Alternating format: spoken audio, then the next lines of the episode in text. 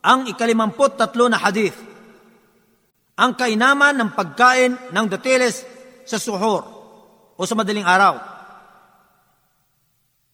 عن أبي هريرة رضي الله عنه عن النبي صلى الله عليه وسلم قال نعم سحور المؤمن التمر.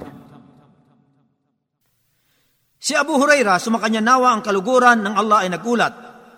Ang propeta sallallahu alaihi wasallam ay nagsabi, ang pinakamainam na suhur o pagkain sa madaling araw ng isang mananampalataya ay ang tamar o dateles. Isinalaysay ni Abu Dawud, hadith bilang 2,345. Ang tagaulat ng hadith na ito ay nabanggit na sa hadith na 13. Ang mga kapakinabangan sa hadith na ito: una, kaaya-aya na ang maging suhur o pagkain sa madaling araw sa pag-aayuno ay dateles. Ito ay isang kaugalian ng propeta sallallahu alaihi wasallam na nakakaligtaan ng maraming tao, at inaakala nila na ang dateles ay kaaya-aya lamang sa iftar o sa pagkain sa paglubog ng araw sa Ramadan.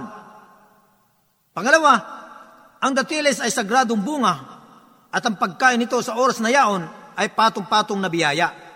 Pangatlo, katotohanan, ang pagkain sa suhur ay nakatutulong sa pagtaguyod ng mga obligasyon at pagsamba. Nararapat sa isang Muslim na panatilihin itong isinasagawa, at ang pagkain sa suhur ay nakakamit ito sa pamagitan ng marami at kaunting pagkain, tulad ng pagkain ng dateles, at gayon din kahit isang lagok lamang ng tubig. Subalit, ang pagkain ng dateles sa suhur ay mas mainam.